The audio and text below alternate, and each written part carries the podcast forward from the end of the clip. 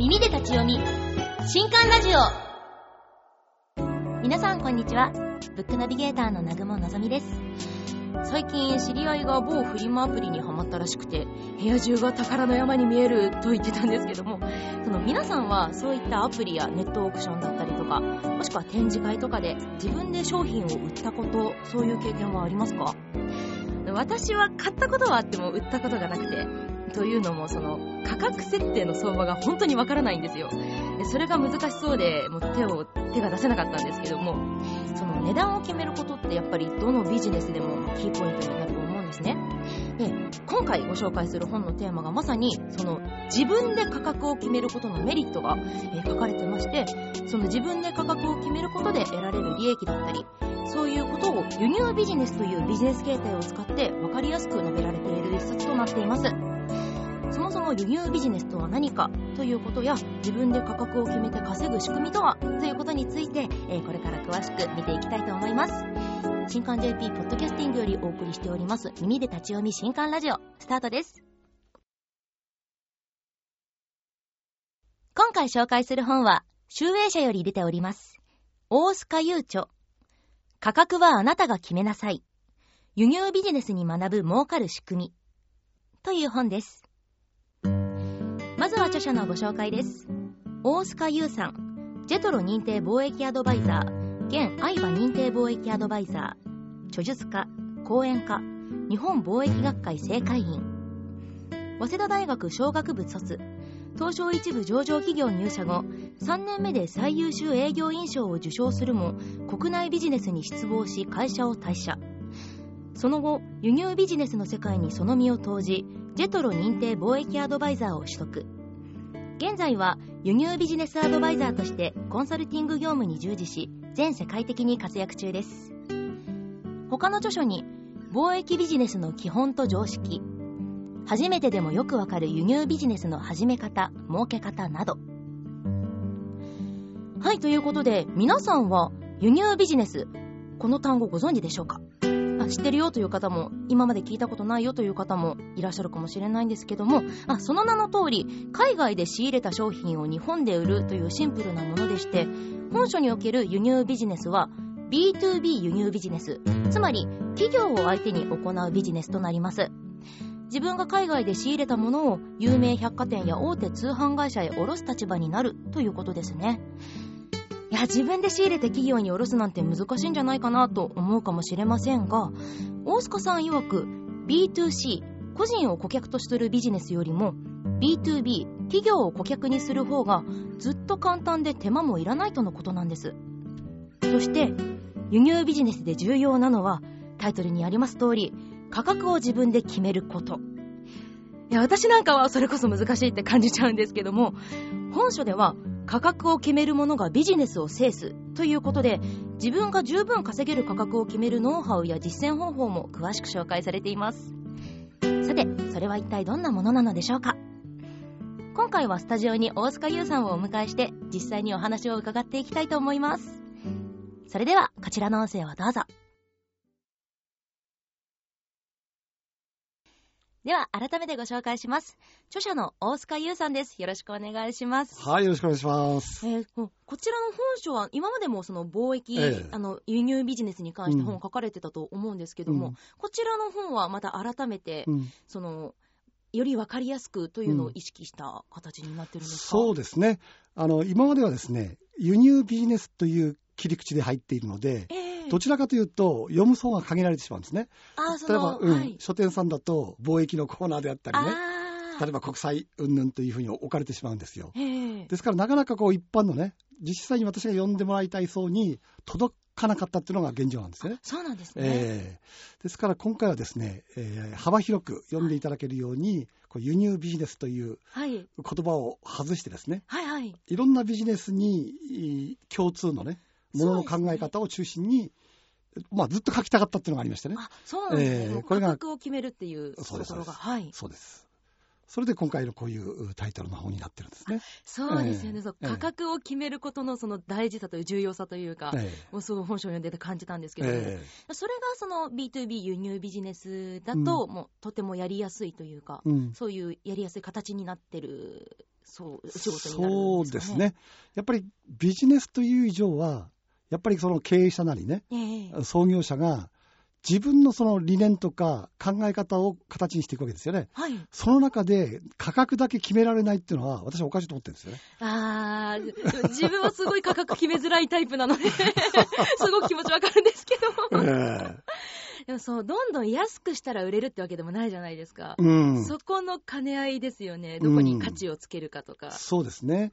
だからむしろ価格っていうのは、わ私はね、覚覚悟だと思ってるんですよ。覚悟。覚悟。はい。あの、価格っていうのはね、その経営者なり、販売者の覚悟だと思ってるわけですね。ああ。だつまり、つまりはね、安くつけるということは、自らこれ安いや、価値のないものですよと、あ安いものですよって言ってるのと等しいと私は思うんですよあ。ね。なるほどですね。ええそっか、そう。強気でいく姿勢で、ええその高値をつけるっていうのは、ある意味自信っていうことでもありますもんね。自信であり、これだけのサービス、価値を提供するという、その思いであり覚悟だと思うんですよね。ああ、そうですよね。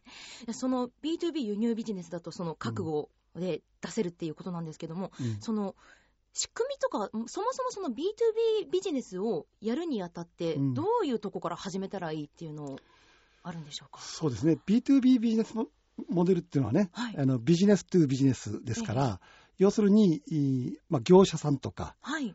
例えば販売店さんとか、いわゆる法人様相手に物を売るってことなんですね。そうですよね。うん、物販っていうのは消費者に売るものと、はい。あとはプロに売るもの2種類あるわけですけども、あ我々はですね、あ。はい。えープロから買ったものをはい。プロに対して販売するという。ことをやってるんですね。はい。うん、つまり、なぜじゃあ B2B がいいのかっていうことなんですけども、はい。あの要するに B っていうのは相手は法人様ですからえ、えその法人様は法人様でね、そのお客様を囲い込んでるわけですよね。そうですね。もう、うん、お客さんがいるってことですよね。そうですね。そうですね。ですから、あーこの輸入ビジビジネスをやるにあたって、はい。例えばこれを聞いてるリスナーの方がね、はい。私お客さんも持ってないからっていうふうに心配されたとしましょうか。はいはい、わかります。わかりますよね。誰に売るのっていう感じのね。はい、もう売れる人って言ったら家族かなみたいな。そうですよね。お兄ちゃんとお姉ちゃんとみたいなね。そんな感じでしょ。でも、それではね、やっぱりビジネスにならないのそうで、ですね。やっぱ。り自分が売れないのであれば、物を売るスペシャリスト。あ、もうアウトソーシングしてしまうってそういうことですね。それ、がその法人、つまりハンズさんであったり、ロフトさんであったり、ええ百貨店であったり、通販会社であったり、はいはい。彼らをビジネスパートナーとして、はい。えー一緒に活動していくっていうのが、この B2B の最大のその特徴というかね、はい。最大のメリットとも言えるんでしょうね。そうですよね。えーその展示会とかでの見つけていただくってうんなるんですか、そうですね。この私のノウハウを一言で言うんであれば、はい。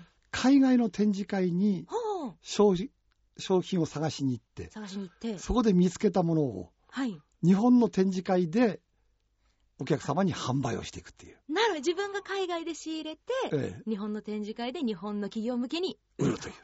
で、販売はその企業様にお任せするという。ええええええですから手離れもいいですし、はい。ええそしてやっぱり何よりもレバレッジが効くんですよ。ああ、一人で売ってれば永久に一人でしょ？うそうですね。ん確かに、それがもう大きく売れるってことになるんだったら、もう売上高も格段に上がりますもんね。そういうことなんですね。えあ、それでなんですけども、ええ。まあその本書にある価格はあなたが決めなさいっていうことで、そのビジネスで、ええ。じゃあ展示会出しましたってなっえて、価格を、じゃあどう、まあ高値をつけたいって、うん。多分誰もが思うと思うんですけど、それをするコツっていうのはうん。あるんでしょうか、まあ、コツはですね、そもそも論としてね、ええ。あの、なんていうんですかね、実際は現地でですよ、例えば海外の展示会ではい、安く買えるんだけども、はい、はい。見た目では高く見える商品ってあるんですよね。ああ、うえん、どういったものが今までそうなりましたか？例えばですね、うちのクライアントの例で言うと、はい、10円で買った商品をはい。1980円で、2年間にわたって売り続けたっていう事実があるんですよね。それ10円の商品でな、な、なんですかそれは？そそうでしょはい。10円の商品って何って。はいこれ実はですね、はい、ピアスなんですよ。ああ、女性ものの。アクセサリーが、えー向こうでは10円で売ってるん？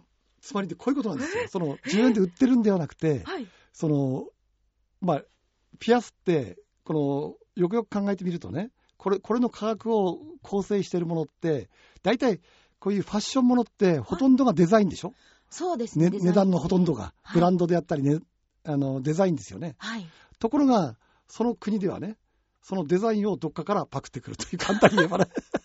なるほど。だから、で、労働力っていうかね、まあ、例ええば日本のね、昭和30年とか昭和20年代はい。の老賃で作れるようなところで作ってるわけですよ。ああ、じゃあもう、うんその、のな経済の、その、スピードっていうかねスピード、はい。ええそれも違うんですよね。ええ私は輸入ビジネスっていうのはね、タイムマシンビジネスであるっていうふうに言ってるんですけどえ、えええ飛行機というね、タイムマシンに乗って、はい。過去に行ったり未来に行ったりして、あそこで商品を発掘していく。だから例えば過去に行けばね、はい。えー日本の物価の10分の1、100分の1ってところがあるわけですよ。ああ。うん、そこから持ってくるともう10円ぐらいの原価っええええてことがあり得るわけですよね。そうなんですね。逆に未来から持ってくるものもありますね。同じように。未来から持ってくる場合は、今度逆に言うと、今の日本にないもの。ああ、本書で紹介されたクロックスとかそういうもまあそういうこのとですねが、。えそういうものも対象になりますもんね。そうですねあと、ルンバね。ルンバ？ああれなんかももうもう定番商品になりましたよね。そうですね。あ、うんあれもそう、もともと日本にはないものないです、ないです。あれでしたもんね。向こうから入ってきたもんですからね。ああ、もう今でこそ馴染んじゃって。そんな気してませんでしたけど、ええそうですよね。掃除するロボットだってことがありえなかったわけじゃないですか。もう自分でやるものって感じでした そもうんですね。ね。掃除機をやるかね。ええうん掃除機はありましたけど、あれは自分で動かないですからね。はい、えあ、そういったものを見つけて、その、まあ、価格を、えそういうことです。先ほどのおっしゃってた覚悟というものをつけて 売るっていう形になるんです。はい。はいはいはい。そうですよ。あの、と付加価値とかそのストーリー性、うん文化も売れるっていうふうに本書でおっしゃってたと思うんですけども、うんそういったあの物語のそのコピーの付け方とかもやっぱコツってありますよね。ありますね。でコツはですね、その商品の持つ他にはないはい。優れたポイントってありますね。ああ。そこ、そこだけを広げるっていう感じのイメージがいいですよね。ああ。やっぱ人ってあれもこれもどれもそれもって言いたがるんですよね。そうすると結局なんだかわかんないね。そうですね、ええ一点集中でいかないと。一点集中でそこに特化して、そこをこう、そこにストーリーを作っていく、物語をつけていくっていう、ああ。そういう、それがまあキャッチコピーになるんですけど、ええええうんまるまる女女王の御用達のカバンとか。そういうことですはいはいはい。そういうことです。そそれだったらもう信頼性も増しますもんね。そうですね。うん。なかなかそのコピーをつける方法とかもいろいろそういう本も出てるとは思うんですけども、うん。やっぱストーリー性っていうのが大事なんだなっていうのは、うん。やっぱ物語みんな好きですからね。そうですよね。そこでちょっとなんか感動しちゃったりしますもんね。そうですね。ああ、こういう思いがあったのか、みたいなね。はいはい、ええ。作り手の思いとか聞くとあじゃあやっぱ買っちゃおうかなって 思いますしね、えはいいろいろお話を伺ってもっといろいろ聞きたいんですけど もうちょっと時間の方が迫ってきてしまっ。たので、はい。最後にこの B2B 輸入ビジネスをしたいというリスナーさんに向けてメッセージを最後にお願いいたします。そうですね。やはり、皆さんがね、何かを志すのであれば、はい。自分自身でね、すべてが決められるええビジネス。はいこれを選ぶっていうのはやっぱコツだと思うんですよね。その中の一つに、わ私どもがあ推奨している、その輸入ビジネスがあるということで、はい輸入ビジネスはね、えー私なんかに言わせれば、こう輸入ビジネスというう生き方というかね、はい。ライフスタイル、はい。こういうものをお考えてみられたらいかがでしょう。ライフスタイイルで。ル。はい。自分で決めるっていうことが一番のポイントなんですもんね。そうですね。その中でちゃんと自分がどういう方向で進みたいのかとか、どういうふうに生きたいのかっていうのを商品と一緒に載せていければいいなと。そうですね。物語をつけてね。はい。まさにおっしゃる通りですね。貴重なお話本日はありがとうございまはい、した。ありがとうございました。著者の大塚優さんでした。ありがとうございました。では書籍情報です。価格はあなたが決めなさい。輸入ビジネスに学ぶ儲かる仕組み。大須賀優著。集英社より税別1600円で発売中です。新刊ラジオお別れの時間となってしまいました。今回のお話いかがでしたでしょうか？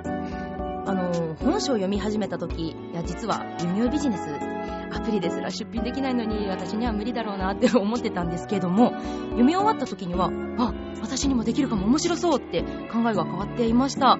いや、もうなんて安直なって突っ込まれるかもしれないんですけど、でもそう思えるほど輸入ビジネスの仕組みが分かりやすく説明されてるんですね。で、その大塚さんの実体験だったり、失敗談も余すところなく書かれてるんです。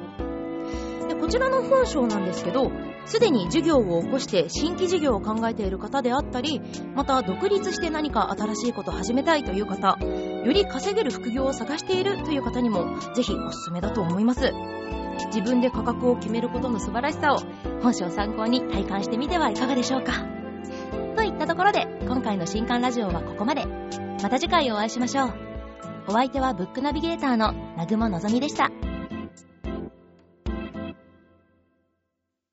この配信は、集英社の提供でお送りしました。